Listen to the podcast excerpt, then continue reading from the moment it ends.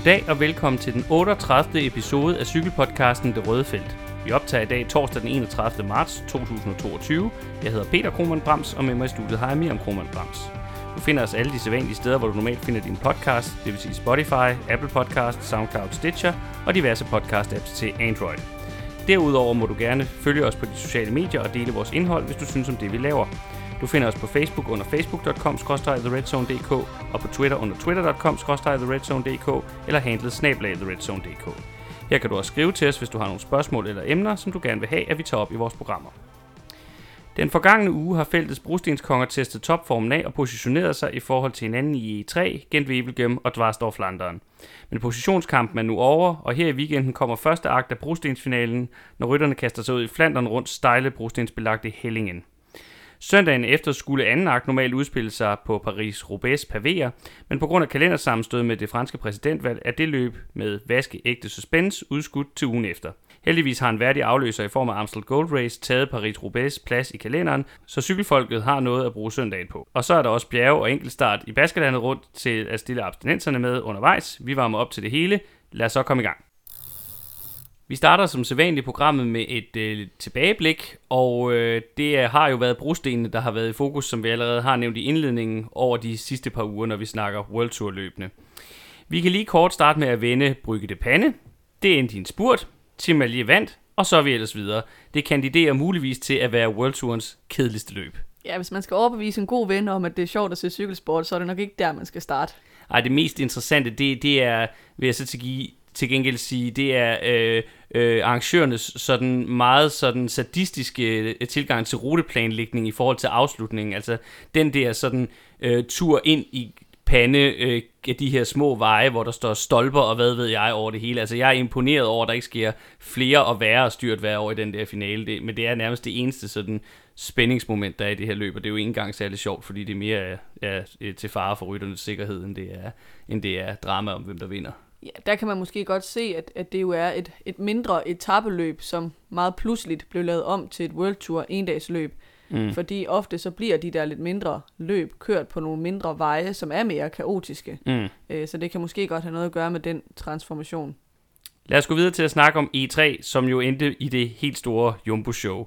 Øh, de startede udskillingen Jumbo Visma allerede på Teinberg med ca. 80 km til mål, og så holdt den etablerede favoritgruppe, der udover trioen Fanert, Laporte og Benot, også bestod af Askren, Van Barle, Køng, Moritz, Madua, Narvaez og Girmay, så ellers sammen på det ind til Paderberg med ca. 44 km til mål. Her accelererede Fanert så igen, og, her var det, og så var det kun hans holdkammerat Laporte, der kunne følge med. Øh, de kørte så parløb hen over Kvartermont og holdt derfra til mål, hvor Fanert fortjent fik sin første sejr i det her løb med Laporte på andenpladsen. Blandt de øvrige favoritter var det så Køng, der viste sig at være stærkest. Han stak af lidt før opløbsstrækningen og holdt de øvrige øh, i den gruppe bag sig, så han indtog tredjepladsen. Øh, men det må man sige at være et slutresultat, der lå meget i forlængelse af de forventninger, vi havde oven på omløb og åbningsweekenden i det hele taget. Ja, det var der næsten sådan lidt øh, déjà vu-agtigt, og også øh, når man kig, tænker på den første etape, de kørte i Paris-Nice, der var det jo så Laporte og Fanert og Primoz Roglic, der kørte afsted sammen. Øh, det er som om, det er sådan en form for trætrinsraket, når de øh, stiller op. Øhm, og de er bare i en helt anden klasse øhm, for tiden, eller det var de i hvert fald i det løb. Det kan være, vi, vi får talt om lige om lidt, at de ikke nødvendigvis behøver at være sådan, at de trækker sejren hjem. Men det var jo lidt det her scenarie, vi på en måde havde frygtet, der kunne komme til at udspille sig i alle forårsklassikerne, at Jumbo bare dominerer af en helt anden mm. liga. Ja, og man må også erkende, at de er nok det stærkeste hold. Altså, de var dem, der, kan, der kunne lave den her udskilling tidligt i løbet. Og, og derfor så kan man sige, efter det løb, så sad jeg med fornemmelsen af, at det, vi er blevet bekræftet, det er sådan, det kommer til at være øh, hele foråret, eller i hvert fald hele brostensdelen af foråret herfra også. Øh, Derudover vil jeg så lige, apropos hvordan det endte øh, med podiet, lige fremhæve Stefan Køng, som jeg faktisk synes, øh, vi jokede lidt med i optakten, at øh, han rigtig gerne ville være den nye kancelar, men nok ikke rigtig havde evnerne til det. Der synes jeg faktisk, at han har bevist, blandt andet med den her tredjeplads, og også hvordan han har kørt i de øvrige løb, vi skal tale om lige om lidt, at øh, måske er der lidt mere i ham alligevel. Han er selvfølgelig ikke blevet den nye kancelar endnu, men, øh, men øh, ja, altså han har jo trods alt øh, vist, at øh, han godt kan køre noget, der ligner resultater hjemme på brosten. Jeg ved ikke, hvad du tænker. Bestemt. Øh, nogle gange må man lægge sig fladt ned. Nej, han har stadig ikke vundet noget nu. Nej, altså, men om ikke andet, så kan man sige, at der i hvert fald er en udvikling. Det går bedre for ham i den her sæson allerede, end det gjorde sidste år. Det må man projekt. sige. Så, og han er jo også stadigvæk, jeg mener ikke, han har rundet de 30 nu, så det er også, øh, det er ikke til, det, er, det skal ikke udelukkes, at den sejr der, som han brænder, efter, brænder for at opnå helt tydeligvis, at den ikke kommer på et tidspunkt. Altså i det hele taget, så kører Francis Deschamps trup egentlig ret godt i klassikerne for tiden. Altså Ja, det bedre, man sige. end man havde regnet med. Altså sådan en fyr som Madouas har også pludselig vist sig faktisk at kunne gøre sig ret godt øh, på de her brostensbelagte ruter, hvor man jo ellers tidligere har tænkt, at han var sådan en, der især var den af rytter. Mm. Øhm, så jeg synes i det hele taget, at det franske mandskab der har positivt overrasket. De er kommet rigtig godt fra start, det er der ikke, ikke nogen tvivl om. Øh, ikke helt så godt dog som et hold, vi skal snakke om lidt mere nu, fordi nu tænker jeg, at vi går videre til søndagens Gent Wevelgem, som så måske også netop viste, at helt uovervindelig er Jumbo altså alligevel ikke. Øh, Gent Wevelgem øh, endte jo faktisk, må vi sige, som et regulært stykke cykelhistorie. Efter den sidste opkørsel af Kemmelberg var der egentlig blevet etableret en 8-mandsgruppe øh, med nogle rigtig, rigtig store navne i, blandt andet Fanært, og det lignede et bud på dem, der skulle køre til mål og kæmpe om sejren. Men der var det her element med vind, der gjorde en forskel i årets udgave, fordi der faktisk var modvind på stykket fra Kemmelberg og ind til Wevelgem og opløbsstrækningen på Varnækkerstrat. Så det gjorde, at efter 8 km forfølgelsesløb, så måtte den her favoritgruppe altså øh, give op og se sig hentet af en større gruppe på cirka 20 mand, der kom bagfra. Og det var jo klart, at det var for stor en gruppe til at skabe et meningsfyldt samarbejde.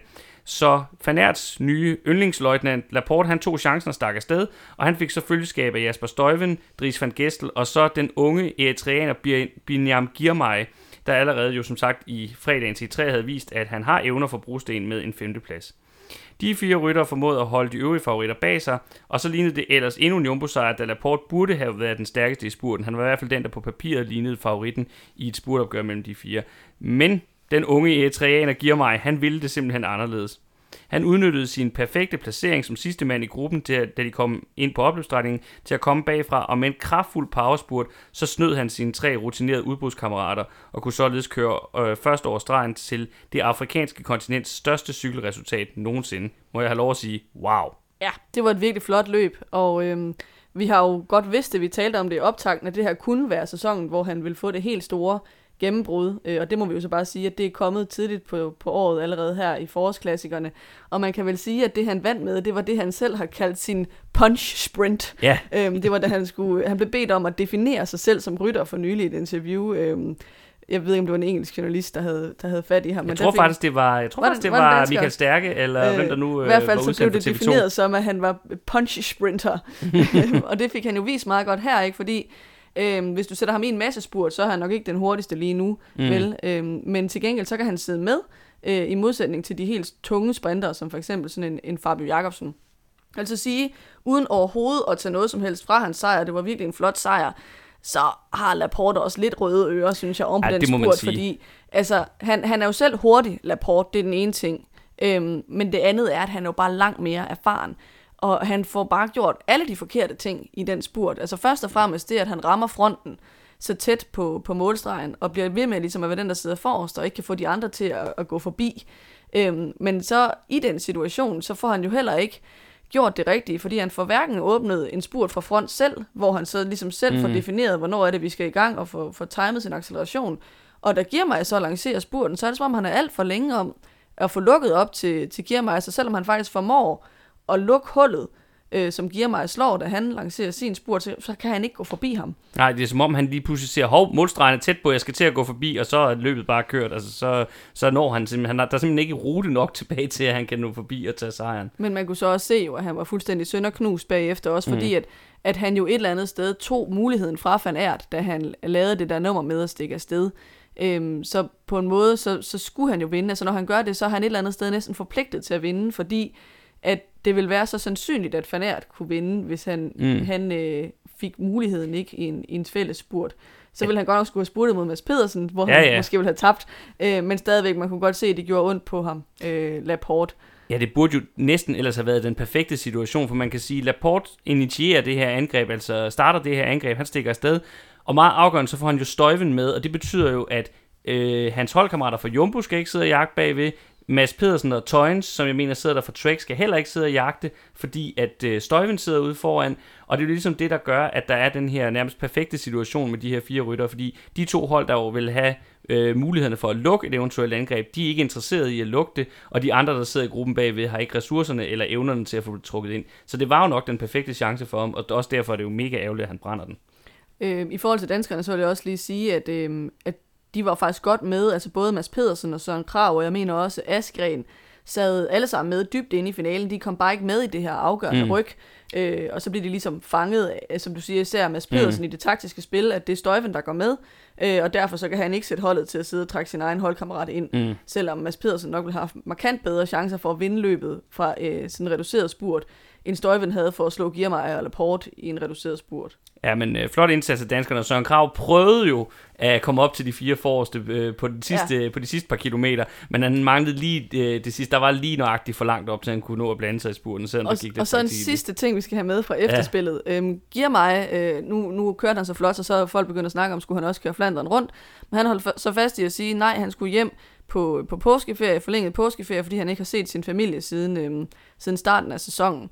Men øh, det er så kommet frem, at når han kommer hjem, så står han til en, en, en tredobling af sin øh, løn øh, på, på Onesie-holdet. Og det synes jeg faktisk er meget fedt, fordi de har ham jo faktisk signeret til, og måske også til og med 24, i hvert fald til og med 23. Øh, så det synes jeg faktisk er ret cool, at de, de er klar til at genforhandle øh, hans løn. Øh, og jeg tænker, at de måske også håber, at de ved at gøre det, kan, kan vise så meget goodwill, at han måske har lyst til at blive hængende, fordi lige pludselig er han jo en megastjerne, der vil kunne få plads på langt bedre hold, end, end Bronte er. Men jeg synes, det er fedt, at Bronte bliver belønnet for at, at have spottet, at det her var et alt for stort talent, som kørte rundt på det der dårlige Delco-hold sidste år, mm. og fik for få chancer til at vise sig frem, og økonomien på Delco-holdet var elendig. Øhm, så, så på alle måder synes jeg bare, det er en fed historie. Ja, og øh, Once-holdet er i det hele taget en af sæsonens allerfedeste historier. Apropos, vi lige snakkede om, at Gruppe Amar efter J har fået en god start på sæsonen, men hvis der er nogen, der har fået en fantastisk start på sæsonen, især set i forhold til, hvilke forventninger vi havde til dem, så er det da øh, Intermarché Once. Altså, de er kommet bravende ind i den her sæson, og det er ikke kun mig, der har været kørt flotte resultater hjem fra flere af deres profiler over hele linjen. Og så synes jeg jo også, det viser noget om det her hold, at da de så kommer i mål, altså efter at Giermeier har vundet, så ser du erfarne, øh, rutinerede folk som øh, Alexander Kristoff, Andrea Pascalon og øh, Adrien Petit, der bare alle tre er jublende lykkelige på deres øh, unge holdkammerats vegne, og bare øh, helt tydeligvis synes, at det her er en mega fed historie og en mega fed sejr for, for holdet, og for det kollektiv, de tydeligvis også er. Så øh, virkelig, virkelig props til, til Wanty. Det er, de er som hold en af sæsonens helt store historier indtil videre, efter min mening. Så videre til det sidste led, den her trippel af brugstinsløb, der varmer op til monumenterne. Øh, det var Dvarstor Flanderen, der blev kørt i går onsdag, og der må vi sige, at overskriften må være, Van der Pol er tilbage på pallens øverste trin. Han var selv med til at iscenesætte det afgørende ryg på stigningen Kanarieberg, cirka 67 km fra mål, hvor en favoritgruppe på 6 mand blev etableret. Tadej Pogacar, der jo også var med og ligesom kørte sit første brostensløb her, prøvede at indhente dem på egen hånd, men han måtte give op efter 8 km alene. Og i stedet så hentede den her favoritgruppe, der også talte Tom Pitcock, Stefan Køng, Thijs Benot, Victor Kampenerts og så den unge Ben Turner, morgenudbrud, hvor de så fik Nils Pollitt og en anden ny professionel i form af Kellen O'Brien med på slæb. De holdt de øvrige vinderkandidater, der ellers var spredt ud over østplanteren i mange mindre grupper, dem holdt de bag sig, og så stod den ellers på masser af små stikangreb på de sidste 10 km. Især Kampenerts var aktiv og så et par gange ud til at være kommet væk, men i sidste ende var det Benota van der Pol, der kørte fra de andre med lidt under 2 km til mål, og på opløbsdrejningen, der var den hollandske stjerne så for stor en mundfuld fra sin belgiske følgesvend, og Jumbo måtte altså således igen nøjes med andenpladsen. I øvrigt kan man her sige, at det var til gengæld positivt for Ineos at se Pitcock være hurtigst blandt de øvrige i frontgruppen og slutte podiet af. Øh, og det viser, at han jo er tilbage øh, til her inden Flandern rundt ovenpå det sygdomsforløb, han har været igennem. Ja, øhm, så hvis vi nu skulle prøve at, at ligesom drage nogle overordnede konklusioner, så tænker jeg altså på den ene side, så er der jo ikke nogen tvivl om, at Jumbo-holdet er uhyggeligt stærke. Det er lidt som at se det Quickstep øh, normalt laver, øh, bare udspille sig på Jumbo Visma øh, i stedet for, og vi må regne med, at de kommer til at sætte deres præg på alle forårets løb. Men jeg synes så også, at den forgangne uge viser, at det betyder ikke nødvendigvis, at de kommer til at løbe med alle sejrene, fordi selvom de som hold klart er det stærkeste, og Øh, de også individuelt øh, kører rigtig flot. Øh, både Laporte og Benota selvfølgelig, især Fanert, som bare er en klasse for sig selv. Så må vi også sige, at andre dygtige individualister, de kan altså også godt være med og udfordre dem, når det er de her en-til-en dueller. Øhm, vi ved det jo med Mathieu van der Poel fra andre år, at han er Van Aerts onde ånd. øhm, og vi så også med Giermeier, han kunne også undulere Laporte øh, i sådan en direkte duel. Øhm, så, så man kan sige, selvom de kommer til at være dominerende, så tror jeg ikke, det bliver kedeligt, ligesom jeg havde frygtet for et par uger siden. Ej, sådan har jeg det også nu. Jeg er meget, meget fortrøstningsfuld for spænding øh, for, i forhold til de næste par uger, som jo er klassikersæsonens øh, højdepunkt. Det, det er ikke bare øh, fanært. Øh, det bliver ikke bare The Fanært Show, det tør jeg godt love. Nej, og i forhold til det, så kan, kan man også sige, at vi frygtede jo før sæsonen startede, at øh, Fanært vil være for dominerende som ryttertype til, at han ligesom vil få glæde af forstærkningerne, altså Laporte og Benot. Mm. Øhm, og det må vi jo tage tilbage, synes jeg, fordi de kører jo bare suverænt godt som hold. Øhm, og man kan sige, at på den ene side, så skiftet har givet Laporte og Benot det ekstra gear, eller det ekstra niveau, de måske savnede på deres gamle hold. Og til gengæld så har det, at de er kommet over, så også givet Van Aert den fornødne støtte, der skal til, for at han virkelig kommer til at brillere. Og jeg synes, at de forvalter det rigtig godt. Der er ikke nogen tvivl om, at det er Van Aert, der er kaptajnen. Øhm, men de to andre får jo også lov til at spille deres kort og få deres egne chancer. Det har vi jo set med dem begge to øh, i de forgangne løb. Øh, så jeg synes virkelig, det fungerer for dem.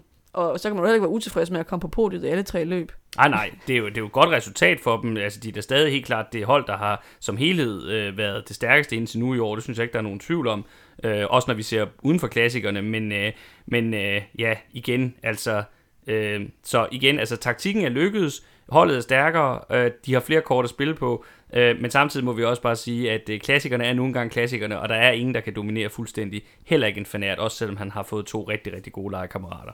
Så synes jeg, en anden relevant konklusion, det er, at vi måske alligevel får den store Van der Pol duel i Flandern og Roubaix. Det er fantastisk. Som vi jo var bange for, eller havde regnet med, at vi ville gå glip af, fordi at det var blevet meldt ud først, at Van der Pol skulle være ude med sin rygskade frem til måske på den anden side af Tour de France så har han bare kommet så meget hurtigere og har i øvrigt på helt imponerende vis fået trænet sig i løbsform, nærmest uden at køre det eneste løb. Øhm, den mand er fuldstændig fantastisk. Han, han er et unikum på samme måde, som Fanert er, og det er bare så fedt, at, øh, at vi får den duel også i år.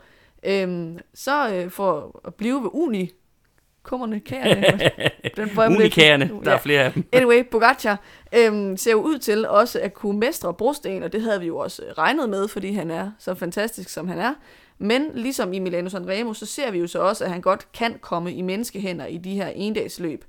Øhm, I Flandern, der tror jeg, han vil gøre alt for ikke at lave den samme placeringsfejl, som han gjorde i, øh, i Dvarstor. Øhm, han kom ligesom til at sidde øh, lidt for langt tilbage, da, da, da det afgørende ryg sker, så han ikke kommer med, og hvor han så også blev holdt lidt tilbage af et styrt, der skete vist lige ved siden af mm. ham. Øhm, og, og der kan man sige, at det er jo det her med, at forårsklassikerne kræver ikke kun, at man er godt kørende, det kræver også, at man er erfaren og er god til at, at vide, hvornår skal jeg placere mig det rigtige sted. Øh, og det skal man jo meget tidligt i løbet, fordi nogle gange så er det altså med 80 km hjem, at det afgørende ryg sker. Ja, og så altså igen, Pogacar er en fantastisk cykelrytter, og han kan også det her. Det synes jeg jo tydeligt, vi så i, i Dvars i går.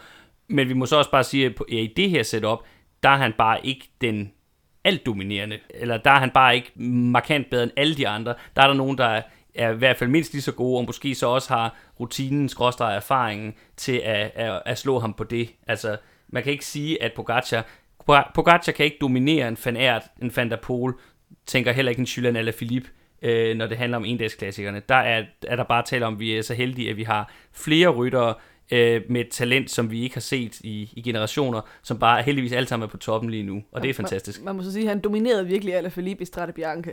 Det gjorde han, men der var Alaphilippe heller ikke på toppen. Jeg vil glæde mig til at se dem mod hinanden i Ardennerne, men det er først, når vi når lidt længere frem, det, men det bliver interessant. Men apropos Quickstep, så mm. vil jeg lige sige som sidste konklusion, at øh, vi må fortsætte sagaen Quicksteps hedder.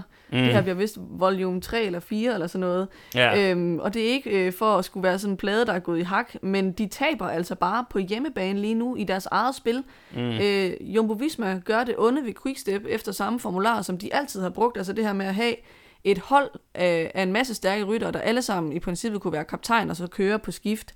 Og jeg vil sige, at selvom Kasper Askren ser godt ud, så mangler han altså bare i den grad backup, fordi han er nærmest den eneste af dem, der er konkurrencedygtig. Altså han bliver nummer 10 i 3, ikke? hvor den næstbedste så er Ballerini, der bliver nummer 53. Han blev så godt nok ramt af en defekt i finalen, men mm. stadigvæk. Så igen Wevelgem, der er Askren igen den bedste. Han bliver nummer 32, og Lampere er deres næstbedste rytter som nummer 39. Og så bliver Steimle godt nok nummer 14 i Dvarstor, hvilket ser lidt pænere ud, men de er bare reelt aldrig med i spillet om sejren heller i det løb. Altså det er virkelig, virkelig en skidt uge for dem, hvor de nærmest ikke kommer i top 10 i de her løb, som, hvor man normalt vil forvente, at de nærmest skulle gå på podiet i dem alle sammen. Ja, det, det må faktisk generelt gøre lidt ondt i den belgiske selvforståelse, at deres store cykelløb, nu mangler vi selvfølgelig monumentet over dem alle, eller vi mangler monumentet cykelløbet over dem alle, Flandern rundt, men i de her løb, hvor belgierne, som er belgiernes øh, højdepunkt på cykelsæsonen, øh, der bliver de domineret godt nok af nogle belgiske rytter, men på et hollandsk hold, det må altså gøre rigtig, rigtig ondt. På og den, en øh, hollandsk rytter. og så også af en hollandsk rytter, men, men igen, altså Benot og Fanert, altså er jo belgier, men kører på et hollandsk ja. hold, og det, jeg, jeg tænker virkelig, virkelig, at der må sidde nogle belgiske cykelfans og, og have en rigtig, rigtig dårlig smag i munden. Og så må man også måske sige, var det en dårlig idé, at Alaphilippe ikke skulle køre de her løb? Fordi mm. godt nok var han ikke sig selv i Strade Bianche, men stadigvæk, måske det vil gøre en forskel for dem at have en rytter som ham til at køre, men altså han skal jo heller ikke køre Flandern rundt. Nej. Øhm, så det bliver med den trup, øh, vi har set på det seneste, og det mm. tror jeg bliver svært. Det kommer vi tilbage til lidt senere. Men faktum er, at med mindre der virkelig kommer en, øh, en markant fremgang øh, over de næste par uger i de helt store brostensklassikere, monumenterne, og så i, i Ardennerløbene, så, så ligner det her en, en fiasko klassikersæson for Quickstep af rang. Vi går videre til noget, der er inden for etabløbsgenren i stedet. Der har jo nemlig også været kørt Katalonien rundt, siden vi optog sidst. Og det spanske ugetabeløb, det endte med en lidt overraskende sejr, synes jeg, til kolumbianske Sergio Igita, efter at øh, han og øh, Richard Carapaz havde lavet et imponerende attentat på løbet øh, på den 6. og næstsidste etape. Øh, efter de to hårdeste bjergetapper lignede kampen førstepladsen ellers en øh, duel mellem Joao Almeida og Nairo Quintana. Øh, men især førstnævnte havde det meget svært i de dårlige vejrforhold på den her 6. etape om lørdagen, og det var den øh, sydamerikanske duo så altså ikke sent til at udnytte. Almeida prøvede at tage lidt af det tabte tilbage igen på den klassiske sidste etape ind i Barcelona med de mange opkørsler af Montjuic-stigningen, men han måtte i sidste ende tage til tak med tredjepladsen, der dog var en klar forbedring oven på hans øh, skuffende Paris-Nice. Og så synes jeg ellers, at øh, det Katalonien rundt især gav mig, det var et øh, billede af de her mange unge, spændende ryttere, der er, er på vej frem lige nu. Ja, altså de unge spanier fra øh, UAE, altså Ayuso og så Carlos Rodriguez fra Ineos, de bliver jo henholdsvis nummer 5 og 15 i klassementet og kører begge to rigtig flotte løb. Øh, så jeg synes, at vi måske nu kan sige, at Spanien endelig har fået deres nye generation af etabeløbsryttere på plads. Ja. Øh, selvfølgelig har de også Mars, som bare har været sådan lidt ustabil, og ikke sådan for alvor forløst det der ja, nye Contador-potentiale, han selv Ej. synes, han havde. Men her er nogle seriøse bud på lidt flere øh, unge spanske ryttere, mm. som vi kan komme til at, at forvente os rigtig meget af, tror jeg, i fremtiden. Vi skal lige huske om Massa, han altså kun er 27, så han er altså heller ikke helt ude af helt Nej, nej, jeg siger heller ikke, at han, øh, hans karriere er slut eller noget som helst, men det her ligner umiddelbart større talenter. Enig.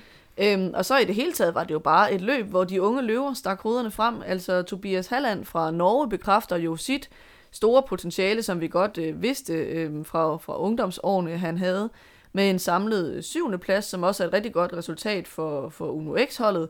Øhm, og han lavede jo også et flot angreb, synes jeg, på klassementet på sidste dag, hvor han forsøgte at, at køre sig på podiet, uden at han så helt kunne ryste øh, favoritterne af. Øhm, og hans holdkammerat, øh, Thorstein Træn, blev nummer 9 i det samlede klassement. Øhm, så altså på alle måder synes jeg et godkendt løb for Uno X, som også bare viser, hvor ærgerligt det er, at de ikke er blevet inviteret til en af de tre Grand Tours, fordi de har meget mere at byde på i min optik, end nogle af de små spanske og italienske hold, der for eksempel er udtaget til Giroen og, og Vueltaen er. Mm. Øhm, så synes jeg også, at O'Connor, som jo stadig er en rimelig ung rytter, han fik fuldt pænt op på sidste års gode kørsel med først en stor bjergetappesejr og så en samlet øh, 6. plads. Øh, danske Skjelmose viser også fint frem som løjtnant, løjtnant det, øh, for Chikone øh, i bjergene, øh, og blev så selv nummer 16, selvom han ligesom var, var hjælper. Øh, og der synes jeg måske, det var en lidt mærkelig rollefordeling, fordi at, øh, at vi så ligesom Skjelmose arbejde for Chikone i bjergene, men Chikone havde jo egentlig smidt rigtig meget tid tidligt i løbet, så han kommer alligevel ikke rigtig til at, at kunne gøre sig i klassementet. Nej, men han er jo italiener. Han er italiener, og han er deres nye Nibali, tror de. Det er han ikke. øhm, så synes jeg så til gengæld også, hvis vi skal gå i den anden, alders, øh, altså anden ende af aldersskalaen, Quintana øh, fik der vist, at de gamle mænd også stadigvæk kan være lidt med. Øh, han blev i hvert fald nummer 4. Øh, og så øh, fedt for Bora, at, øh, at de nye investeringer giver pote med en sejr til Gita, og så en Jai Hindley, der ser ud til at være tilbage på ret kurs, som blev nummer 13 samlet. Ja, virkelig, virkelig fed historie der med Hindley til sidst. Det, det lover øh, godt for, at måske var øh, hans flotte kørsel i coronasæsonen, hvor han blev nummer to i Gio d'Italia, det var måske ikke alligevel så meget en enlig svale. Og så må man bare sige med Egita, at, øh, at øh, der er, han har, ham har der jo været talt om, også som et, et uforløst talent, at, at, øh, at potentialet ikke helt var blevet indfriet. Og det kan da være, det, det er det, der er ved at ske nu på bordet. Jeg siger ikke, at jeg tror, at han bliver, også bliver en, en afgørende faktor i Grand Toursene, men, øh, men det er da flot, at han har fået et, øh, et, et, at han nu har fået en, en stor World Tour ugetabeløbsejr på, på CV'et. Han har allerede meldt ud, at nu vil han vinde Vueltaen. Okay, stærkt nok. Jamen, det bliver Næste interessant. mål. Det, det, det, han sætter ikke sit lys under en skæbe. Det er sgu i orden. Øh, hvor meget jeg så tror på, om det kommer til at ske, det, det, det er så, hvad det er. Men øh, tillykke øh, med, til Bora med, og til Gita med, med sejren i Katalonien rundt. Ej, må jeg lige sige en sidste ting? Ja, selvfølgelig. Katalonien rundt. Virkelig flot. Det var et fedt løb og sådan noget. Men altså jo også et løb, hvor de allerbedste ikke var der. Altså Roglic, Vingegaard, Pogacar. Ja, det var... Som jo er dem, man skal møde sig forbi, hvis man gerne for alvor vil være sådan en af de allerbedste Ja, men jeg, jeg synes, når vi ser, hvem der har været til start, så er det jo lidt det der med, at Katalonien måske lidt efterhånden bliver sådan, øh, dem der skal køre Giroens øh, øh, øh, forberedelse, eller sidste forberedelse i det tidlige forår, inden de tager på højdetræningslejr, fordi det ligger ret ideelt i forhold til det, fordi der kan man stadig nå at have god tid til at komme uden for konkurrence efter Katalonien, for det var jo meget... Øh, dem vi også skal regne med at se, eller nogle af dem vi også skal regne med at se øh, duellere i Gion, der var øh, til start her. Men, øh, men enig, det var jo ikke øh, toppen af poppen, der var til start her, netop fordi at øh, turfavoritterne, de i højere grad øh, fokuserer på et løb, vi skal tale om lidt senere. Så det vender vi tilbage til. En sidste nyhed, vi lige vil vende i det her siden sidste segment, det er, at øh, kvinderne jo også kørte Gent Wevelgem i søndags, øh, og det var måske i endnu højere grad en, øh, en mændenes løb præget af den her modvind, der var på stykket fra Kemmelberg ind til mål. For det gjorde, at der blev samlet en meget, meget stor øh, gruppe af ryttere efter øh, den afgørende stigning i løbet, og det var overordentligt svært for nogle af favoritterne at vriste sig fri. Hver gang der var nogen, der gik i udbrud, så blev det bare kørt ind igen, og det endte med at være sådan, også nogle semi-store grupper, der slap løs, hvor de så ikke kunne finde ud af at samarbejde. Og så endte det hele i en samlet massespurt inde på Varnækkerstrat, og her var det verdensmesteren Elisa Balsamo, der var hurtigst. Hun kører for øh, Trek Segafredos kvindehold, og man må sige, at efter at øh, hun havde lidt stille tidlig øh, sæson, så er hun virkelig kommet i gang inden for øh, de sidste 14 dages tid, hvor hun har ud over øh, Gent Wevelgem også har vundet både Trofeo Alfredo Binda og Brygge de Pande, som for kvinderne begge to er, er World Tour løb. I, World, i Gent Wevelgem, der ender hun med at vinde foran Marianne Foss og landsmanden øh, Confalonieri, som jeg ikke har hørt om før, må jeg være ærlig at sige. Og så kan vi jo også øh, med danskerbrillerne på øh, kippe med flaget for Emma Norsgaard Bjerg, der blev en flot nummer 5 i øh, massespurten. Så er det på tide, at vi begynder at kigge fremad, og det har vi også glædet os til virkelig i den her omgang, fordi nu er vi nået til den del af året, hvor klassikersæsonen topper for alvor. Det begynder på søndag den 3. april, hvor det bliver tid til årets anden monument, og må vi sige det største af brostensløbene i Belgien. Denne dag der handler alt i det lille nordeuropæiske kongerige om Ronde van Vlaanderen, Flanderen rundt. I monumentklassen er det faktisk det yngste af de fem løb med 1913 som året for den første udgave, men det er så blevet kørt hvert eneste år siden begyndelsen på nær årene fra 1915 til 1918 under 1. verdenskrig. Årets udgave af løbet er således nummer 105. Det er prototypen på de belgiske brostensløb med flade pavéer på det vanskelige underlag og korte, stejle stigninger i de østflamske ardenner, hvor flere af dem også er brostensbelagte. Det gør, at, der altid, at, det gør, at det altid har været et løb for de absolute klassikerspecialister, og det har gennem historien været et af de vanskeligste at vinde. Det kan også ses på vinderlisten, hvor rekorden for flest triumfer er 3. Den rekord deles af hele 6 ryttere, Archel Buise, Fiorenzo Magni, Erik Lehmann, Johan Musev, Tom Bonen og Fabian Cancellara. Den forsvarende vinder er danske Kasper Askren, der som bekendt sidste år slog favoritten Mathieu van der Poel på målstregen i en meget tæt spurt efter et langt løb, hvor de to havde kørt alene til mål. Løbets arrangør er Flanders Classics, for hvem dette er det klart største løb i deres portefølje. Hvis vi skal kigge lidt på ruten, så har den i modsætning til for eksempel Milano Sanremos Dito, altså hvis vi skal sammenligne med det første monument, der er blevet kørt, så har den altså ændret sig en del igennem årene, og start og målby har flyttet flere gange gennem historien. Den nuværende grundmodel blev etableret i 2012, og med en længde i år på i alt 272,5 km, så er det det næstlængste af de fem største endagsløb. Siden 2017 har starten været placeret i Flanderns største by Antwerpen, og herfra indledes der med en 222 km lang og rimelig ukompliceret tur mod sydvest til målbyen Odenarte, der ligger i udkanten af de østflamske ardenner. Ved den første ankomst til målbyen begynder så rundturene i det klassiske terræn, der indledes med den første tur over legendariske Ode Quatermont, der alt skal forseres tre gange i løbet af ruten, og blandt andet også er en del af den absolute finale. Det vender vi tilbage til senere. Den første rundtur indeholder en masse af områdets kendte stigninger, såsom Kortekær, Volvenberg, Molenberg og Berendries, men formålet med den del af ruten er først og fremmest at udmagre feltet inden finalen. Den anden og definerende rundtur begynder med ca. 57 km til mål, og den startes og sluttes på samme måde med kombinationen af 8 Quartermont og Paterberg.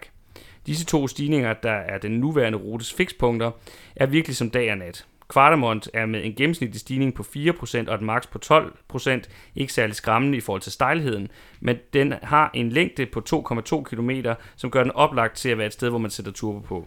Paterberg er med sine 400 meter til gengæld kort, men vanvittig stejl med 12% i gennemsnit og 20% hvor det er værst. Den første kombination af de to forhindringer afsluttes med 51 km til mål, og herfra er der kun 6 km hen til løbets værste stigning. Koppenberg, der kun bruges i Flandern rundt og dermed er unik for det her løb, er kun ca. 600 km lang, men den har et gennemsnit på 11% og et maksimum på 22, hvilket gør den så led, at der er flere rytter, der ofte vælger at hoppe af cyklen på vej opad.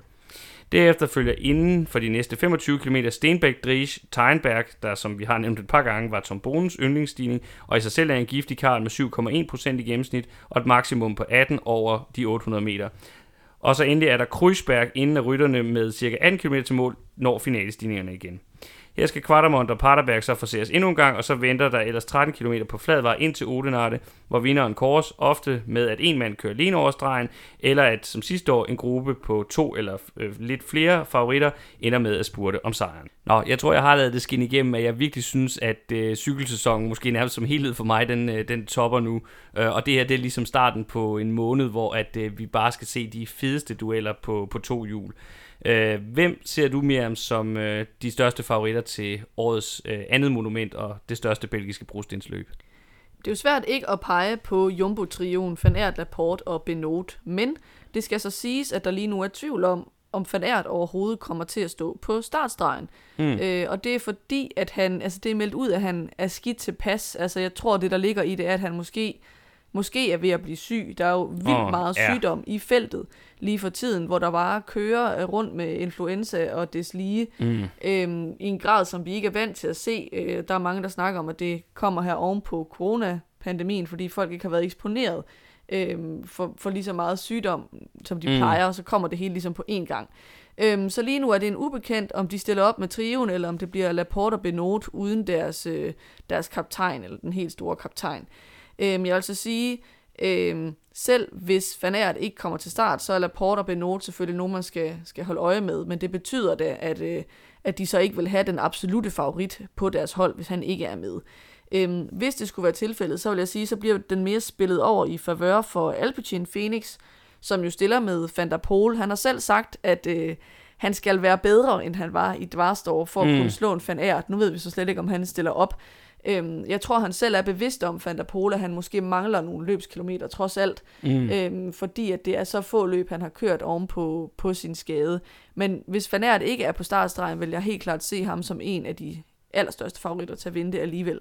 Jeg synes, det er meget fornuftigt at ham melde ud på den her måde, fordi jeg synes, vi så, da han kom i mål i, i Dvars, at selvfølgelig han vandt, og det var, det var flot, men han så også ud til at have været presset, øh, og Øh, Dvarstor Flanderen er ikke engang 200 km langt. Jeg ved godt, at han så også har kørt Milano Sanremo, som jo er næsten 300 km langt, men vi må også være ærlige at sige om Milano Sanremo, at det, der er hårdt ved Milano Sanremo, det er, at det er 300 km langt. Ruten i sig selv øh, er ikke som sådan en udfordring, og, det er, øh, og der er det altså bare noget helt andet at skulle køre over 270 km med de strabasser, som ruten i, i Flandern rundt øh, indeholder. Altså, der er ikke no, altså Poggio og Cipresa, jo jo, de er da fine, og det er nogle øh, udmærk, og det er nogle hårde stigninger, der var i Dvars, men der er bare ikke noget i nærheden af hverken Kvartermont eller Koppenberg, øh, som han så skal over øh, på, på søndag. Han har så en rimelig skarp holdkammerat i form af, af Jasper Philipsen, men jeg vil sige om ham, at øh, jeg er i tvivl, om han vil kunne sidde med øh, på de stigninger, mm. der er i Flandern rundt, fordi han sad okay med i Dvarstor, men som du siger, det her er noget andet. Øh, det bliver nok også i et mere hæsblæsende tempo. Og og jeg tror måske, at han alligevel er for tung og ikke er i helt øh, god nok form. Mm. Øhm, jeg vil sige, jeg er sådan helt personligt en lille smule skuffet over, hvordan Philipsens forårssæson indtil nu har udspillet sig. Dels har han ikke kørt så meget, men øhm, som en, der har valgt ham på sit managerhold ud fra den kalkyle, at Van der Pol var skadet, vil jeg også sige, at det er lidt af en streg i. Jeg vil sige, hvis du Han er i havde, hvert fald ikke kaptajn længere. jeg vil sige, hvis du havde taget ham på dit managerhold ud fra den tese, at han skulle vinde Ronde van Flandern, så vil jeg sige, så var du jubeloptimistisk. Ja, det, det, det var han nok aldrig Nej. kommet til.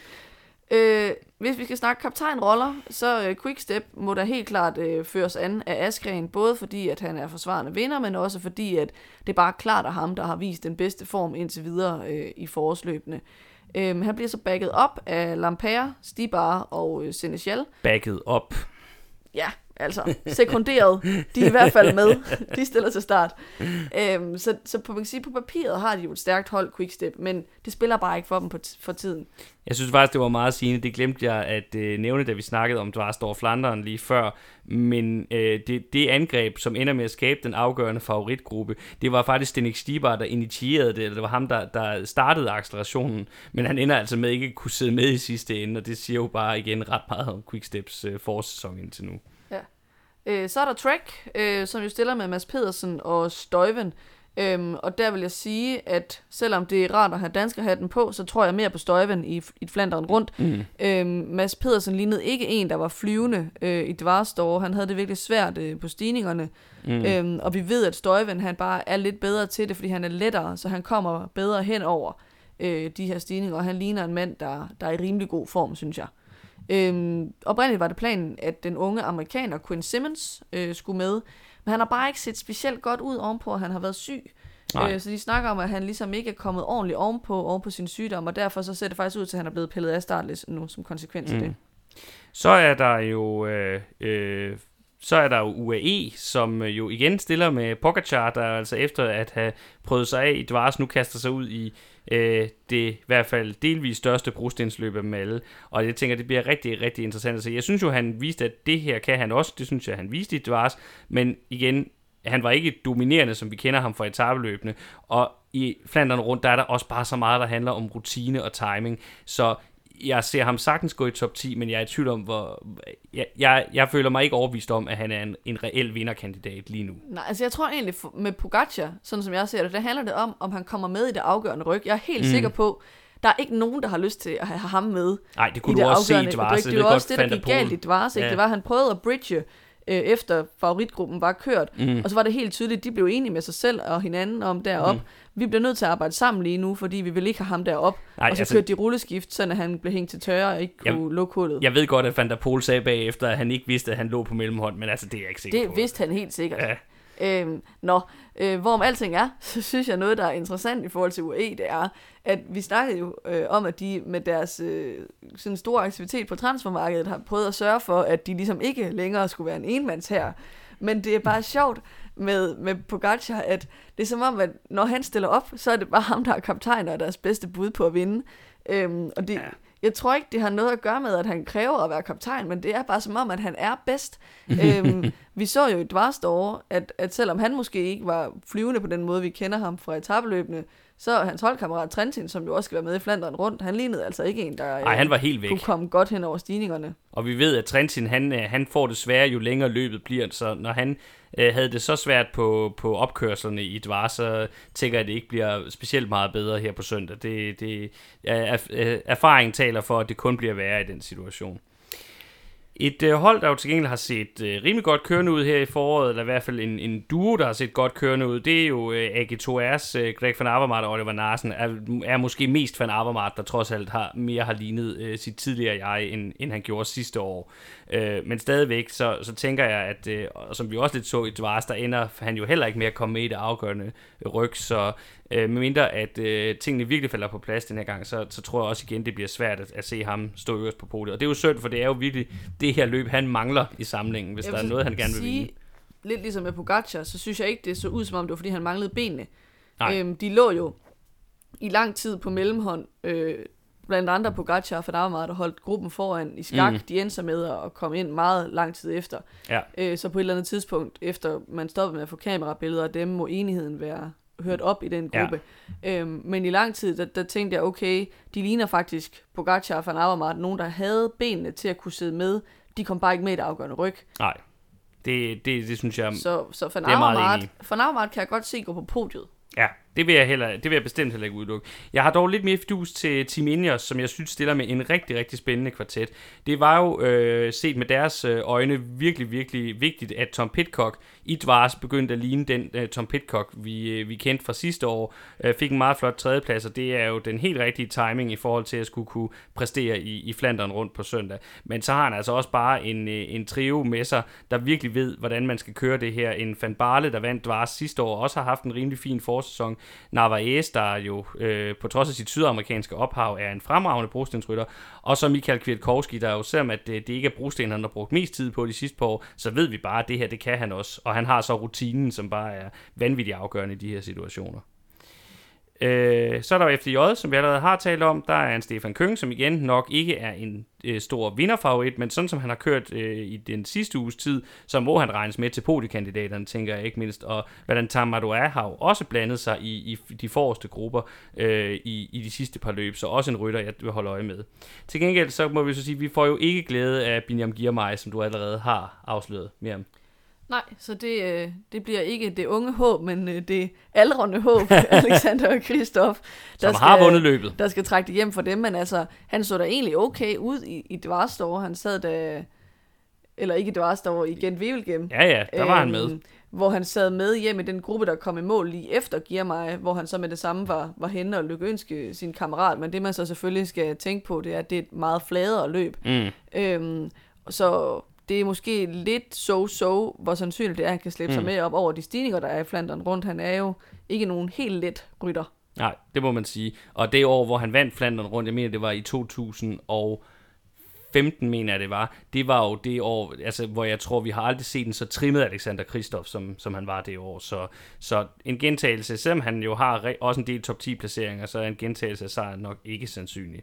Nu har vi snakket en del om hold, der har klaret sig rigtig godt, så jeg synes, det var okay også lige at tage et hold med, hvor jeg vil sige, for dem, lidt ligesom for Quickstep, så er Flandern rundt lidt et, et last call for at komme i gang med den her forårssæson, fordi hvis der er et hold, jeg ikke har været imponeret af i det her forår, så er det altså EF Education First. Ja, meget apropos tidligere vinder, altså Alberto Becciol, Mm. øh, er jo bare slet ikke væk. kommet i gang i den her sæson. Mm. Mm. Øh, han udgik vist også i, i Dvarstor. Øhm, og det øh, er bare, ja, skuffende. Øhm, han har egentlig ikke, synes jeg, formået at følge op, efter han valgte øh, Flanderen rundt. Øh, så er der danske Michael Valgren, som jo er hans holdkammerat. Øhm, han er kommet lidt bedre i gang. Altså, han blev øhm, nummer 20 i E3, øh, som jo er det her mini-Flanderen rundt, som vi, vi kalder det. Han blev også nummer 11 i Strade Bianche. Øhm, så, så formen er der hos Valgren, tror jeg. Altså, han, han placerer sig lige der sådan i, i udkanten af de placeringer, hvor det er sjovt at være med. Ja, men er det ikke lidt kendt, den der historie, altså med, at, at jo, der, han er måske i form, men han, han bare ikke, altså, han rammer det bare ikke i foråret. Altså, det er som om, at, at han skal helt hen øh, på den anden side af, af Tour de France, før det begynder at ligne noget jeg synes egentlig, det er en lidt hård dom over ham her i, i foråret. Det er ret nok, han har ikke ramt den rent. Men jeg synes ikke, han ligner en, der bare ikke kan træde en bule i en blød hat, som Men- vi så sidste år året før det. Altså hvis vi lige skal tage de løb, han har kørt, ikke? Øh, ud over Tirreno, så kører han Kyren, øh, Bruxelles Kyren, hvor han bliver nummer 26. Han kører Strade Bianche, hvor han bliver nummer 11. Han kører Milano Sanremo, hvor han bliver nummer 25. E3, hvor han bliver nummer 20. Gent Wevelgem, hvor han bliver nummer 35. Øh, og så kørte han så ikke særlig godt i Dvarstor.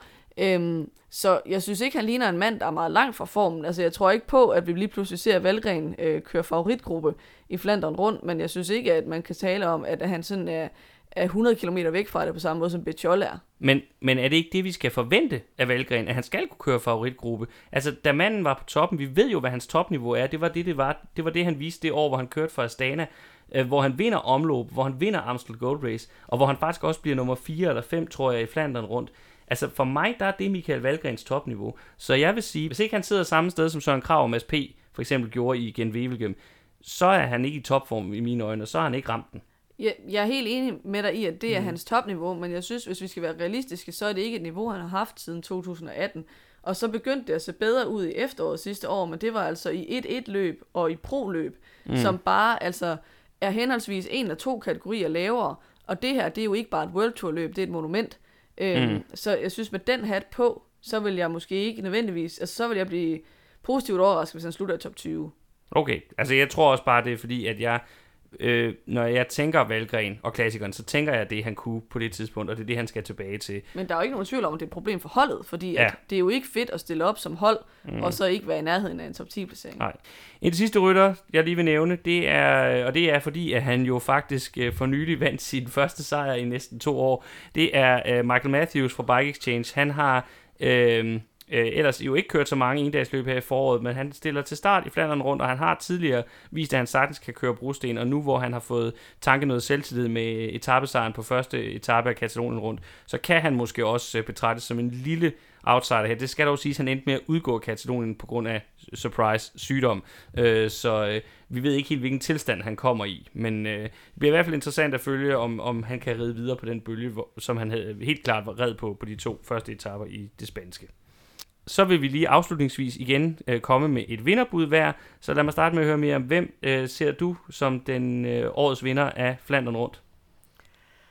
Oh, det, altså hvis Van Aert var meldt klar til start, så vil jeg ikke tøve med at pege på øh, Van Aert, selvom det, det er jo et løb, der er meget svært at forudsige. Åh, oh, jeg har ikke lyst til at byde næsten. Øh, jeg siger Van der Pol så vælger jeg at være en lille smule jubeloptimistiske på det danske vegne, og så siger jeg, måske også med det scenarie en mente, at Fanart ikke er med, at øh, vi får en øh, dobbelt øh, triumf to år i træk, og det bliver Kasper Askren, der vinder Flandern rundt 2022. Dagen efter Flandern rundt begynder fokus så småt at vende øh, sig imod de mere kuperede klassikere, selvom at vi fortsat mangler brostensfinalen i form af Paris-Roubaix. Det gøres blandt andet med det andet af de to spanske ugetabeløb her i foråret, som netop ofte fungerer som opvarmning for de rytter, der skal slås om sejrene i Ardennerne. Baskerlandet rundt har sin oprindelse tilbage i 1924 og bliver faktisk omtalt i Ernest Hemingways roman Og solen går sin gang.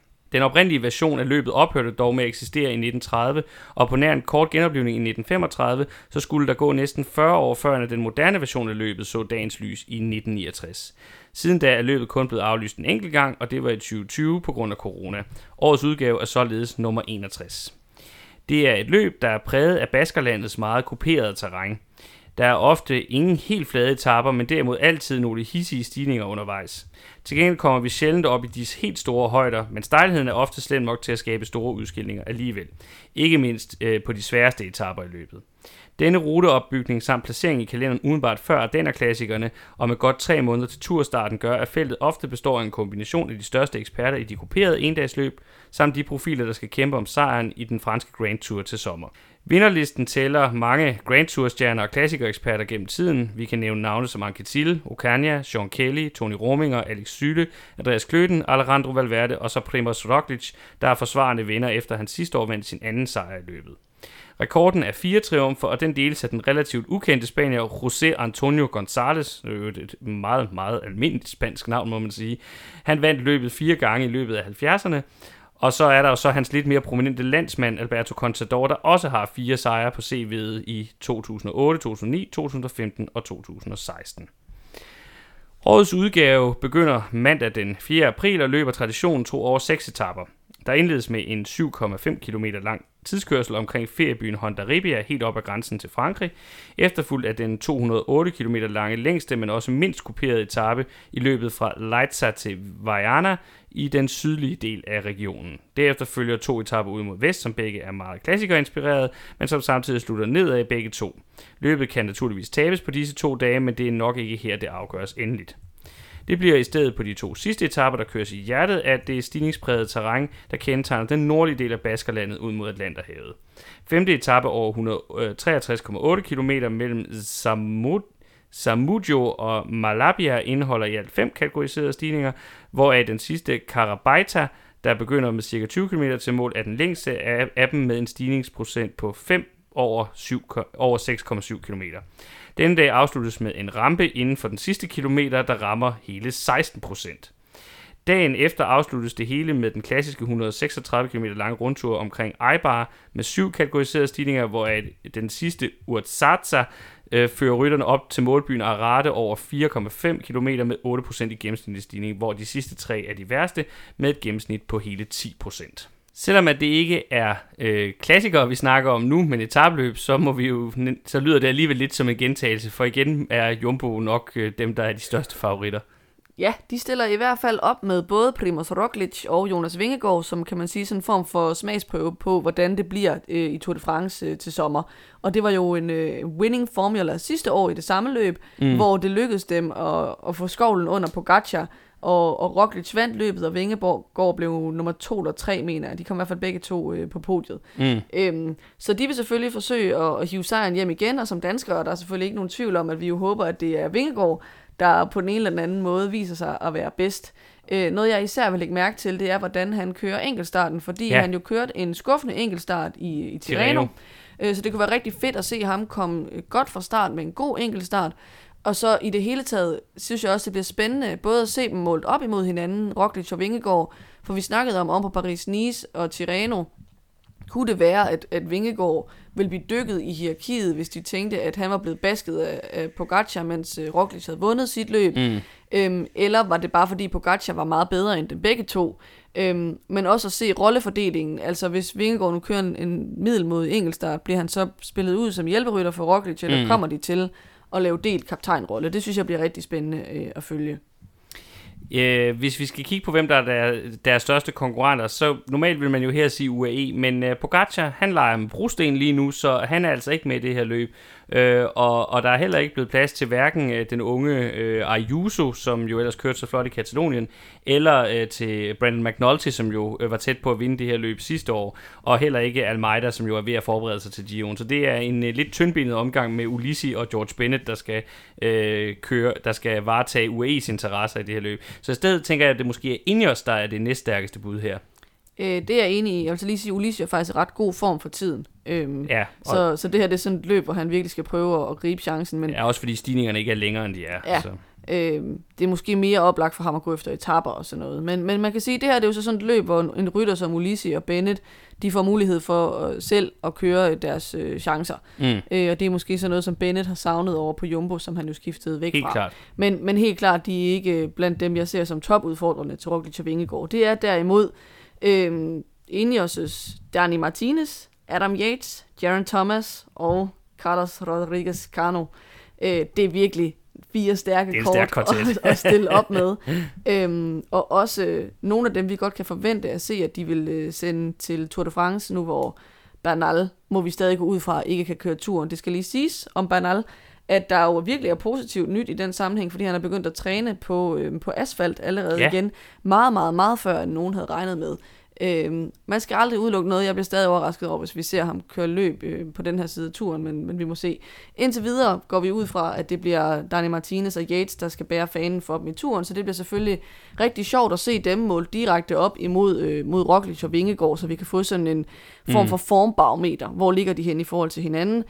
Jaron Thomas vil jeg sige, han kan, ham tror jeg stadig på i ugetabeløb. Mm. Øhm, så, så på den måde ser jeg også ham som, som en spændende kort, og så selvfølgelig altså Rodriguez Cano, hvad vi skal kalde ham, øhm, der bliver det jo også lidt interessant at se, hvad for en rolle bliver han sat til at spille. Altså får han lov til at prøve sig selv af, mm. eller skal han mere være løjtnant for de andre?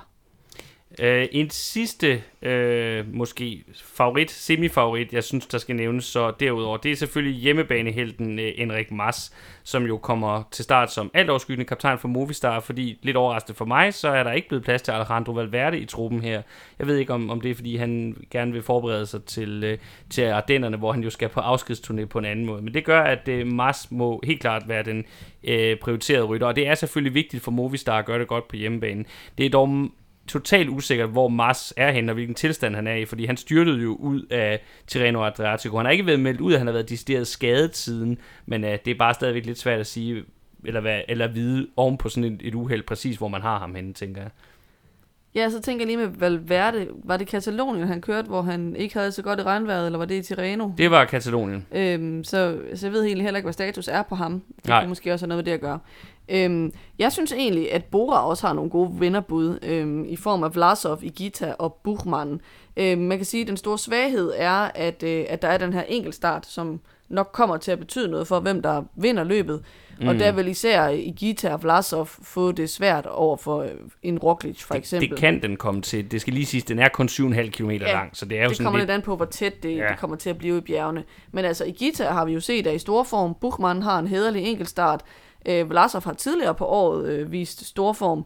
Øhm, så jeg vil egentlig sige, at udover Jumbo og Ineos, synes jeg, Bora sådan er det hold, der, der ser bedst ud øh, på startstregen. Det er i hvert fald et hold med, med en stærk trup og flere bud end, end Movistar, der kun har Mars. Øh, Et andet hold, der kun har et bud, men som til gengæld virkelig må sige at være et hjemmebanebud, det er jo Kofidi, der stiller med øh, uetabløbseksperten Jon Isagira, som jo netop er basker, og øh, selvom han nok ikke øh, vinder løbet, så øh, er det helt sikkert en af hans helt store sæsonmål at gøre det godt her på hjemmebanen. Så noget andet, der bliver spændende, det synes jeg er at se Quickstep. Altså, generelt så har de jo sådan lidt gang i en downward spiral, har man indtryk af, hvor det bare ikke rigtig kører for dem nogen mm. steder. Øh, det eneste, de sådan har haft kørende for sig, synes jeg, det er Fabio Jacobsen på Ja. helt, helt flade sprinteretapper. Øhm, men altså, Alaphilippe og Evenepoel stiller jo op. Øhm, Alaphilippe ved vi ikke helt, hvor er øh, formmæssigt. Han satser jo alt på Ardennerne her i, øh, i foråret. Det er også derfor, han ikke skal køre brostensløbende. Evenepoel øh, havde en frygtelig Tirreno-uge, øh, hvor han lå til at komme på Ah, podiet. frygtelige uger, frygtelige Jamen, jeg tror, det var hårdt for ham, at han lå til på sidste dagen, at komme, eller på næst sidste dagen, at komme på podiet, øh, og så taber han det hele og kunne overhovedet ikke være med, og han havde ikke engang Mm. nogen dårlige undskyldninger, han havde bare dårlige ben, så det gjorde noget. Øhm, og jeg tænker for ham, der bliver det her måske også lidt sådan en form for prøve på, jamen skal han køre de her etabeløb som en etabeløbsrytter, eller skulle han hellere prøve at gå efter Mm. etapesejre? Øh, der må vi se, hvad de vælger at stille op med ham. Det skal siges jo, at der ikke er, er, er decideret bjerge på Ja, det kan, det her. kan selvfølgelig betyde noget for, at, at han rent mm. faktisk godt vil kunne være med. Ja, og så synes jeg jo egentlig, at han tog det nederlag rigtig, rigtig flot i Tirreno. Øh, og nu plejer det ikke at være mig, der forsvarer ham, men... Øh, men jeg synes øh, også, han tog det flot, men jeg tænker, det var bekymrende for ham på den måde, at der var ikke umiddelbart noget, han kunne pege på, hvor han kunne sige, det var på grund af det og det. Altså, det var ikke sådan, at han var gået sukkerkold, eller at han frøs, eller, Eller at, der var grus på vejen. nej, eller at hans cykel var i stykker, eller han kørte forkert, eller hvad der nu ellers Nej. plejer at gå galt. øhm, han tog nederlaget pænt, men Mm. der var bare heller ikke nogen eksterne fejlkilder at pege Nej. på. Han var der bare ikke. Nej. Øhm, men selvfølgelig, øh, så har vi ikke på samme måde et kæmpe bjerg, hvor han Nej. vil kunne blive sat.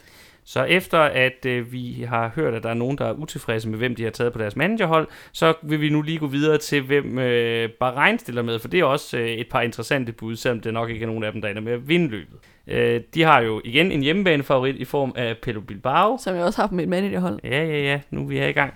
Øh, og så øh, er det også igen interessant at følge Gino Meda, som indtil videre lidt i år, synes jeg det ser ud som om, har indtaget lidt en hjælperrolle i de løb, han har været til start i indtil nu. Men med kun Bilbao som prioriteret rytter ud over ham i det her løb, så kunne det være et sted, hvor han skulle have en chance for lidt mere at, at køre på egen hånd. Det, hans øh, bedste resultat sidste år var jo netop også i det spanske, så øh, det, det kan godt være et løb igen, også når der nu ikke er rigtige bjerge, så kan det være et løb, der passer godt til ham. Og så har vi lige en franskmand, vi lige vil spille ind med os. Ja, FDJ stiller jo op med øhm, Gody, som man kan sige på den ene side fortjener en plads på favoritlisten, fordi han er rigtig god i bjergene. Mm. Til gengæld så ved vi også, at han har enkeltstarten som en kæmpe stor svaghed. Mm. Øh, og den er godt nok kort, men hvis der er nogen, der kan smide øh, meget tid på kort øh, enkeltstart, så er det Gody. Øhm, og vi ved, at de her ugetabeløb tit bliver afgjort på sekunder, så derfor så tror jeg, det bliver rigtig svært for ham at, at vinde eller køre på podiet. De franskmænd og deres enkeltstart, det er altså nærmest til at græde over. Men, øh, men han får i hvert fald gode kilometer i benene til Ardennerne her, som jo også er et af hans store sæsonmål. Så vil vi igen lige slutte af med at komme med et vinderbud i forhold til Baskerlandet rundt. Skal jeg lægge for den her gang? Som, øh... Gør det? Yes, jamen øh, så vælger jeg at være kedelig den her gang og sige Primoz Roglic. Ja, så er spørgsmålet, om jeg også skulle være kedelig at sige Jonas Vingegaard. øh, bum, Du kan bum, også tage en. Ineos rytter.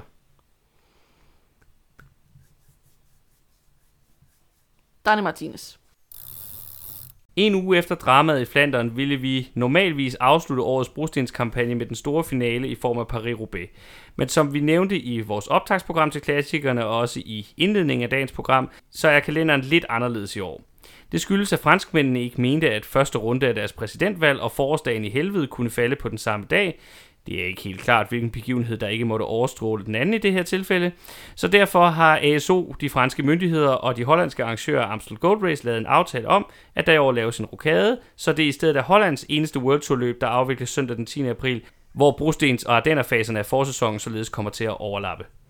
Ja, jeg vil lige sige, at jeg kan godt lide øh, tanken om, at Paris-Roubaix overstråler det franske præsidentvalg, og at Macron sidder og skælver inde i Élysée-palæet øh, ved den tanke. Men jeg tror måske mere, det handler om sådan praktikaliteter i forhold til, hvor meget politi øh, skal man have udstationeret hvor, og øh, anden sådan form for officiel personale, øhm, hvor man ligesom bare ikke har kapaciteten til så, to så store begivenheder på en dag. Jeg er fuldstændig enig. Det er bare sjovt at få det talt op, som om, at, det er, at, at der er andre ting på spil her. Nej, fuldstændig enig. Det er praktiske årsager, og derfor skal vi jo i stedet øh, glæde os til øh, det orangeklædte Tulipanlands største cykelbegivenhed denne søndag, altså den 10. april, øh, som jo i øvrigt er en yngre størrelse end mange af de øvrige endagsklassikere. Det blev kørt første gang i 1966. Årets udgave er således kun nummer 56. Det er til gengæld kun blevet aflyst en gang i dets historie, og det var som bekendt øh, i 2020, da anden coronabølge i Holland gjorde, at det heller ikke kunne afvikles på den nye dato, der ellers var blevet lagt i løbet af efteråret.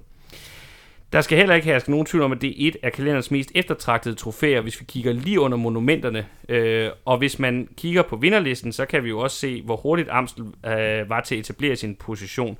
Faktisk er det, er det nok kun monumenterne, der kan siges at rangere højere i prestigeniveau blandt klassikerne, og det kan som bekendt også ses på, hvem der har prioriteret at køre og vinde løbet. Vinderlisten tæller navne som Eddie Merckx, Banai No, Johan Musev, Erik Sabel og Michele Bartoli, samt hjemlandets egne helte, såsom Gary Knedemann, Job Solemælk, Michael Bogiert og Erik Dækker. Vi har også to danske sejrløbet, Bjarne Ries i 1997 og så Michael Valgren i 2018. Der er dog to navne, der står særligt klart i Amstel Gold Race historie. Den ene det er hollandske Jan Raas, der med fem sejre har rekorden for flest gange øverst på podiet. Han vandt først løbet fire gange i træk fra 1977 til 1980, og så snuppede han lige en ekstra sejr i 1982, hvilket jo gav ham tilnavnet Amstel Gold Race. Hans rekord er dog kommet lidt i fare, selvom at den far nu nok er drevet over i løbet af 10'erne, hvor Philip Gilbert vandt løbet hele fire gange, øh, med først to sejre i træk i 2010 og 2011, og så senere triumfer i 2014 og 2017. Den seneste sejr her fra sidste år, det er Wout van Aert, der øh, vandt på en millimeter tæt afgørelse på målstregen foran Tom Pitcock. Det var faktisk ikke helt klart selv på målfotoet, hvem det var, der egentlig kom først. Hvis vi skal gå videre til at snakke lidt om ruten, så øh, er vi jo nået så kan vi jo sige, at efter sidste års coronanødløsning, hvor man kørte 13 omgange på cirka 17 km lang rundstrækning, så er vi over tilbage til en mere traditionel udgave af den model, der har været kendt her i løbet siden 2003. Det betyder 254 km i Limburg-provinsen. Det er den her tange af Holland, der knæver sig ned mellem Belgien og Tyskland, som øh, er langt mere kopieret end resten af det nordeuropæiske kongerige, som den er en del af. Faktisk kan man rutemæssigt godt argumentere for, at den nye placering i kalenderen giver mening i en eller anden sammenhæng, da Amstel Gold Race egentlig kan ses som en hybrid mellem Flanderen rundt på den ene side, og så de mere rendyrkede løb på den anden. Stigningerne er ikke lige så lange og hårde som dem, der skal køres på i for eksempel øh, Liège-Bastogne-Liège og Flæs Vallon om et par uger, øh, så det minder mere om dem, der bliver kørt på i de flamske brostensløb. De er dog i dette tilfælde alle sammen på asfalt, altså stigningerne, men til gengæld så er der mange flere af dem. Faktisk så skal feltet denne søndag forsere hele 33 kategoriserede stigninger, hvilket jeg mener er mere end i nogen anden forårsklassiker. Ruten starter i provinshovedstaden Maastricht og bevæger sig derfra ud i nogle rundstrækninger med byen Valkenburg og ikke mindst stigningen Kauberg som omdrejningspunkt. Kauberg, der er 1,2 km lang og i gennemsnit stiger med 5,8% og har et maksimum på 12, skal alt forseres tre gange, og hver gang passerer rytterne ca. 1,3 km senere målstregen. Løbets afgørende fase indledes efter den anden passage af løbets fikspunkter med ca. 89 km til mål. Den rundtur, der indledes her, indeholder nemlig flere af rutens hårdeste udfordringer, her blandt Gulperberg, Kreuzberg, Eiserbosweg og Keutenberg, der alle har to cifrede stigningsprocenter. Sidstnævnte er med et maks på 22% faktisk officielt udråbt til Hollands stejleste stigning. Det skal lige indskydes her i forhold til ruten, at der har været nogle udmeldinger om, at Eiserbosweg i år skulle droppes fra ruten, øh, men på de officielle rutekort, vi har kunne finde, der er den altså fortsat på. Så måske er den med, måske er den ikke. Øh, de øvrige er med på ruten alle sammen, og kommer igen til at spille en afgørende rolle. Fra øh, toppen af Køjtenberg, øh, der nås med 34 km til mål, så køres der igen tilbage til Kauberg og målstregen, hvor de sidste 21 km derfra øh, kun indeholder to mindre stigninger, nemlig Goldhammerberg og Bimmelerberg, hvor sidstnævnte som den sidste stigning på ruten passeres med 7,5 km til mål. Herefter ledes rytterne frem til målstregen af mindre veje, således at man undgår en fjerde opkørsel af Kavberg, der ellers tidligere var løbets afgørende moment, men som samtidig gjorde dets udvikling meget låst. De seneste udgaver, efter man lavede den her sidste ruteændring, har været meget mere åbne og underholdende, og nogen vil faktisk mene, at den nuværende udformning faktisk gør Amstel Gold Race til det mest interessante af Ardenner-klassikerne. Inden vi går over til at snakke om favoritterne, så kan vi jo øvrigt lige afsløre, at øh, vi her fra cykelpodcasten Det Røde Felt faktisk skal ned og deltage i amatørudgaven af Amstel Gold Race i år. Ganske vist den helt korte udgave på kun 65 km. Jeg skulle sige, der er virkelig tale om en amatørudgave. Det er der, men øh, øh, vi glæder os til at være helt tæt på og faktisk følge starten af løbet, øh, som man har chancen for dagen efter. Amatørudgaven kører som lørdagen, så vi får chancen for at følge starten på løbet for helt tæt hold dagen efter. Øh, så det bliver jo en fest. Det er jo en, en cykelmæssig festdag i Holland, det her, fordi det faktisk er deres eneste øh, World Tour løb. I hvert fald det eneste, de har for sig selv. Benelux Tour deler de jo med Belgien, så det er en stor dag øh, for alle cykelentusiaster i Holland. Og apropos det, så er det jo nok også det hollandske hold, der igen stiller med de største favoritter til sejren. Ja, de stiller i hvert fald med, altså i stærkeste opstilling, kan man sige, med, med Van Aert, Benoit, Laporte. Man kunne efterhånden bare sådan have en knap, hvor vi havde indtalt de tre navne, og så trykke ja. på den, hver gang man skulle snakke om favoritter til de her endagsløb. Mm. Øhm, og de kommer selvfølgelig til at, at være med til at animere løbet. Øhm, og der tror jeg måske mere på Van Aert og Benoit øh, på grund af stigningerne, og knap så meget på Laporte. Men en ekstra rytter, jeg gerne vil fremhæve, det er Tom Dumoulin. Og det er ikke på grund af hans gode kørsel, fordi det har egentlig ikke set sådan super godt ud øh, for ham øh, her i foråret, i hvert fald ikke efter, at han, jeg, jeg mener, han også har været syg. Mm. Øhm, men jeg synes, at det alligevel skal nævnes, fordi øh, Dumoulin holdt jo sådan en form for pause fra sporten på ubestemt tid øh, sidste år. Mm. Øhm, og så, øh, så, så blev han fanget på kamera, da der var Amstel Gold Race, hvor han simpelthen stod langs med ruten som almindelig tilskuer mm. øh, i sit øh, cool rockstjerne look. han ser sådan ret cool ud, når han er i civil. Øh, men der stod han så og så løbet. Øhm, I førte han, mundbind, så vidt jeg husker, men det er pyt med det. det rockede han sikkert også. Ja. Øh, men i hvert fald, så, øh, da han så valgte at, øh, at meddele, at nu vil han tilbage og være professionel cykelrytter, der fortalte han, at det faktisk især var det der med at komme ud og stå langs med ruten i Amstel Gold Race og se alle de andre komme kørende forbi, der var med til at gøre, at han ligesom følte, at nu havde han gnisten tilbage og havde lyst til at, at komme tilbage som professionel cykelrytter. Og jeg kunne godt forestille mig, at det også er derfor, han skal køre det. Fordi at det ligesom på en eller anden måde bliver en øh, sådan en cirkel, der bliver sluttet for ham. Jeg vil dog sige, at hvis vi skal kigge på hollandske ryttere, så er han nok ikke den største favorit. Der tænker jeg, at vi skal lidt mere over i, i Mathieu van der Poel igen, som jo har vundet løbet tidligere øh, tilbage i, i 2000 og, øh, 2019.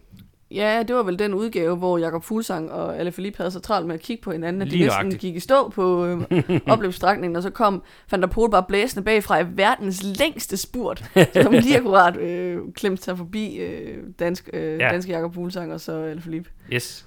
Så, øh, og jeg tænker helt klart, at han må være en af favoritterne igen. Men øh, en af dem, han skal duellere med, udover Fanær, det er jo så øh, øh, sidste års meget knepende nummer to, Tom Pitcock, der i øvrigt kommer med to rigtig gode sekundanter øh, på Ineos i form af Ethan Hader, og så Michael Kwiatkowski, der også er tidligere vinder af løbet. Øh, så det er også en trio, som jeg tror, vi skal holde, holde rigtig godt øje med. Øh, og så tænker jeg, at der måske også er et godt tysk bud på, på en vinder her. Ja, Bora har i hvert fald Schachmann med, og det burde jo ligge godt til ham øh, rutemæssigt. Jeg vil så sige, at han har ikke lignet en mand i drømmeform her i foråret. Øhm, men det kan han jo så... Det kan godt være, at han er kommet i form, siden vi sidst mm. har set ham køre. Øh, men jeg har egentlig ikke været imponeret over Schachmanns øh, form, det må jeg sige. Han plejer at tegne den her til Ardennerne. Det har, det har han gjort før. Så, han så plejer det... også at vinde Paris-Nice. Ja, det er selvfølgelig rigtigt nok, men, men det, ja, det, det har vi snakket om. Så synes jeg også, at Bahrain skal nævnes. Øh, jeg kan jo lige sige, at jeg ikke er helt sikker på, hvorfor vi ikke nævnte Martin Mohoric, da vi snakkede Flandern rundt. Øh, men øh, men han er i hvert fald helt klart også et bud, apropos at de to løb ligner hinanden, så bør han helt klart også være et bud her i Amstel Gold Race, netop også, hvor der så ikke er brostenene, så det er asfalt. Og en, en vigtig ting i Amstel Gold Race er faktisk også, at der er en del nedkørsler. Nedkørsler, hvor han virkelig har en fordel. Hvor han virkelig har en fordel. Og i hele taget en meget teknisk rute med mange rundkørsler og den slags ting også, så det er også guf for en rytter som Mohoric. Han får så en, en marker i form af belgiske Dylan Toyens, der også har kørt lidt på brostenene, men for ham er det jo de her Ardennerløb, der virkelig er hans force, også på grund af hans eksplosivitet. så synes jeg egentlig også, at UAE stiller med nogle gode bud, selvom de ikke stiller med Pogacar. Øhm, Mark Hirschi kom til start, og Alessandro Covi, som jo begge to har taget øh, sejre her i foråret allerede, og især Covi har set rigtig godt kørende ud, og er, er til synligheden den der ryttertype, der bare trives rigtig godt mm. på små, altså sådan på korte, stejle stigninger. Mm. Øh, måske vil han være endnu bedre i, øh, i Liège for eksempel.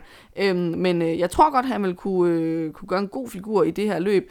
Øhm, og, og der kan man så sige, at øh, noget, der meget godt viser den her sådan blandede karakter, øh, løbet har, det er, at Trentin, som også er på holdet, mm. vil jo også godt kunne, kunne gøre sig godt, selvom han så er en mere tunge øh, ende af, hvad for nogle ryttere man kan forvente at se øh, køre godt. Øh, jeg vil sige, jeg kommer virkelig til at holde øje med Mark Hirsch i det her løb, fordi han har kørt lidt, og han har faktisk også fået en enkelt sejr allerede i år øh, på et meget lavere niveau, som, som du også nævnte. Så derfor så, øh, altså det her tror jeg lidt bliver for mig beviset på, om Mark Hirschi er tilbage, eller om han stadig øh, halter efter i forhold til, til den, det gode, den gode sæson, han havde på det daværende Team Sunweb, inden han skiftede til UAE. Og netop apropos Team Sunweb, så synes jeg, at vi skal gå videre til det, jeg tror er det bedste danske bud på en sejr i år.